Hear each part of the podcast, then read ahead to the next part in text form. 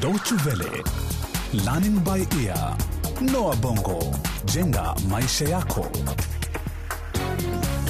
Sina shaka umzima wa afya, msikilizaji, popote pale ulipo, na kukaribisha tena kwenye sehemu nyingine ya hadithi kwa jina hapo zamani za kale huko Afrika, katika makala ya Noa Bongo jenga maisha yako kuhusu historia ya Afrika.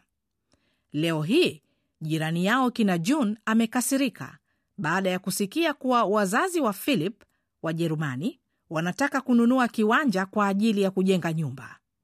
June anataka kujua kutoka kwa babu yake mzee Peter kwa nini jirani huyo anakuwa hivyo. Jiunge nasi basi ili upate kujifunza mengi kuhusu ukoloni. Haiwezekani eh? Haiwezekani, hiyo siyo haki hata kidogo. Wamehamia hapa Mbazi juzijuzi juzi tu na sasa wanataka kila kitu. Ah, bwana jirani, hebu tulia. Kwani unataka waende wakaishi wapi? Kwako? Oh bwana, usiwe mjinga, ndio maana tunaibiwa hapa. Wazee kama ni hawa bwana. Babu, Eh? kwa nini jirani yetu amekasirika? Wazazi wa Philip hawajamfanya chochote au vipi? Hapana, mjukuu wangu, hawajafanya chochote. Unajua, bado wapo watu ambao wanafikiri kuwa wazungu wataichukua Afrika yote baada ya kununua kiwanja mahala. Ni kweli wako wengi ambao hawataki tu kiwanja kidogo, lakini lazima utambue tofauti. Babu, mimi hata sielewi. Kuna watu wengi ambao bado wana matatizo na wageni, hasa watu weupe wakitaka kuishi hapa. Maana yake inawakumbusha enzi za ukoloni, na moja kwa moja huwa wanauona ukoloni mambo leo. Ukoloni nini babu? Ukoloni mambo leo, yaani ukoloni wa kisasa. Je, unajua hasa ukoloni ulikuwa ni kitu gani? Um, uh-uh. ulikuwa ni wakati ambao wazungu wengi walipoanza kwenda Afrika mwishoni mwa karne ya 19 walinyakua ardhi ya Waafrika na kuigeuza kuwa yao. Walianzisha makoloni na kisha madola. Kufikia mwanzoni mwa karne ya ishirini, wazungu walikuwa tayari wameshanyakua asilimia 90 ya ardhi ya Afrika. Ah, babu, lakini kwa nini walifanya hivyo? Kwani wao hawana mashamba ya kahawa huko kwao? La, hawana zao hilo kwao. Wakati ule masoko ya Ulaya yalikabiliwa na mgogoro wa uchumi uliokuwa umeikumba Ulaya kwa muda mrefu. Kwa hivyo babu, Afrika ndio iliyolipa mdororo huo? Naam, Afrika iliongezea nafasi katika soko la bidhaa za Ulaya na pia ilikuwa ni chanzo cha kupatikana bidhaa walizozipenda sana watu wa Ulaya: pembe, kahawa, dhahabu na mali asili zingine pamoja na madini. Ah, babu, wajua mimi bado sielewi. Na walilituma jeshi kuchukua vitu vyote hivyo? Hapana mjukuu wangu, nchi za Ulaya ziliwapeleka wavumbuzi, wana biolojia, utafiti na kuchora ramani sehemu za ndani ya Afrika, na baada ya hapo ndipo wakaanza kunyakua bidhaa walizokuwa wakizitaka. Na hiyo inakumbusha juu ya hadithi ya kufurahisha kuhusu yale aliyompata Georgi Schweinfurt, mwana biolojia Mjerumani ambaye alizunguka bara la Afrika kutoka mwaka 1868 hadi mwaka 1871. Aliwasikia wasindikizaji wake mara nyingi walipozungumzia kuhusu kuwekwa kwa mbilikimo huko Afrika ya Kati, watu wafupi wenye ujuzi wa kuinda tembo. Hakusahau kamwe vioja vya mbilikimo hao. Aliwafikiria mawazoni mwake mara nyingi, mpaka siku moja akamtokea maajabu.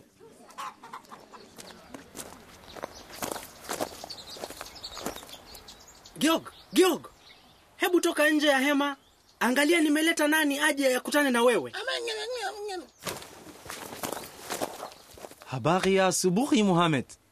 Nzuri. Ha, siamini ulicho nacho mikononi mwako ni mbilikimo. Ndiyo, ni yeye. Umesubiri muda mrefu kutaka kumwona mmoja, na sasa umefaulu. Huyu hapa. Mungu wangu, mwishowe. Eh, Njo mlete humu ndani ya hema. Ninataka kumchora, ninataka pia kumpima. Kaa tafadhali. Oh, vizuri sana. Ndiyo, Oh, Mungu wangu, hata siamini kuwa yuko hapa mbele yangu. Ndiyo. oh, Sio rahisi kumtuliza, ni mdogo la, lakini ana, ana nguvu sana. Ah, ninakwambia Muhammad, nitachukua moja nikirudi. Naweza kufikiria habari zitatapakaa Ulaya yote. Mvumbuzi Mjerumani arudi kutoka Afrika akiwa ameshikamana mkono kwa mkono na mbilikimo. Ah, Mm, mm, e- iwapo uta, utaniruhusu bwana mkubwa. e, e, ndiyo ndiyo mkalimani wangu. Ah, nimesikia jina lake ni Adimoko. Ah, yaonyesha anatoka katika eh, kabila la Aka. Upande mmoja wa kabila hilo uko chini ya utawala wa mfalme wa eh, Mangbetu. Zo. Ah, angalia mkuki, upinde na mshale, yote hii ni asili ya Mangbetu. Ah, mm, ala.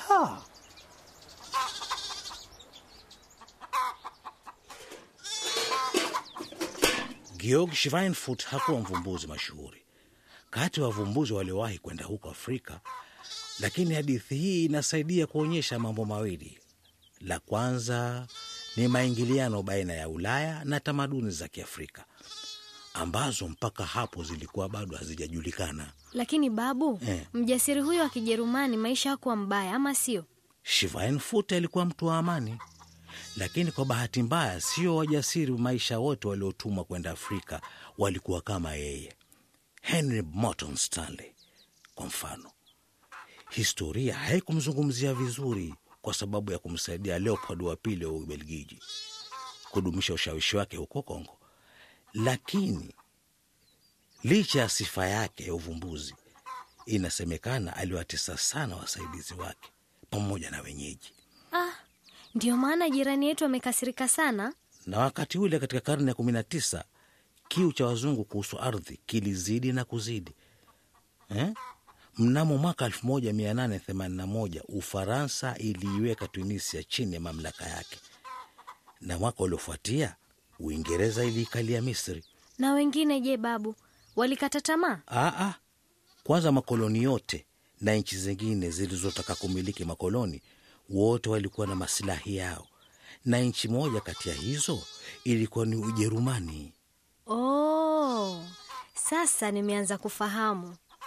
Mnamo mwaka 1884 kansela wa Ujerumani Otto von Bismarck alimkaribisha mfalme wa dola la Austria na Hungary, pia Ubelgiji, Ufaransa, Uingereza, Italia, Ureno, Urusi na nchi zingine kwenye kongamano la Berlin, na huko nchi za Ulaya zikagawana bara la Afrika.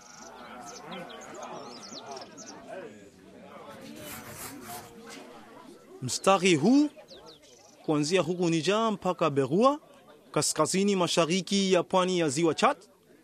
Eneo la kaskazini kwenye mstari huu litakuwa ni la Ufaransa. Kutokea sasa na Uingereza itachukua eneo la kusini. Oh, oui, c'est bon. Vizuri sana. Vizuri sana.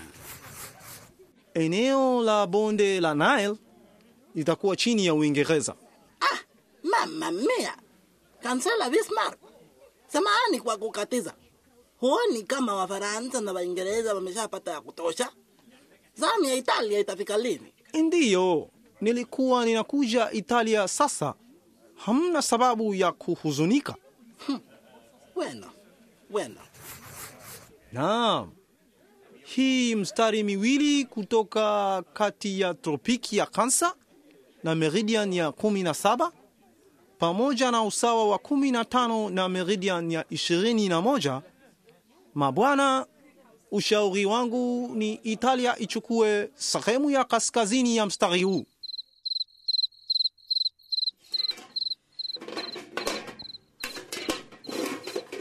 Eti nini babu?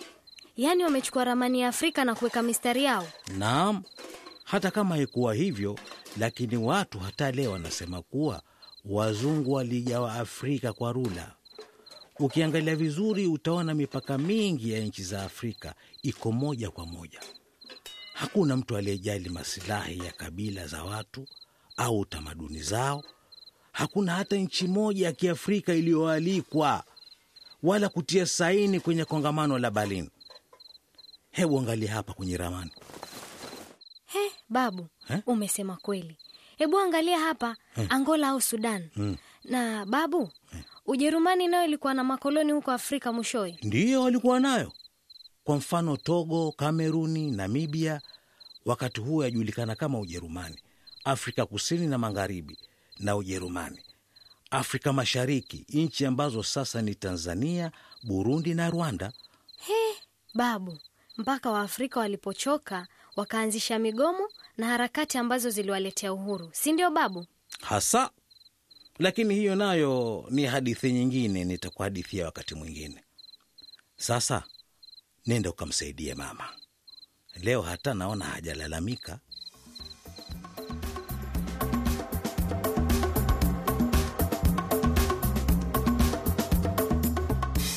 Na mpaka hapo ndio tumekamilisha sehemu ya nane ya hadithi kwa jina hapo zamani za kale huko Afrika, kwenye makala ya Noa Bongo, jenga maisha yako kuhusu historia ya Afrika. Kumbuka unaweza kukisikiliza tena kipindi hiki kwenye mtandao. Anwani yetu ni www de mkwaju lbe. Hadi wakati mwingine, msikilizaji mpenzi, kwa heri.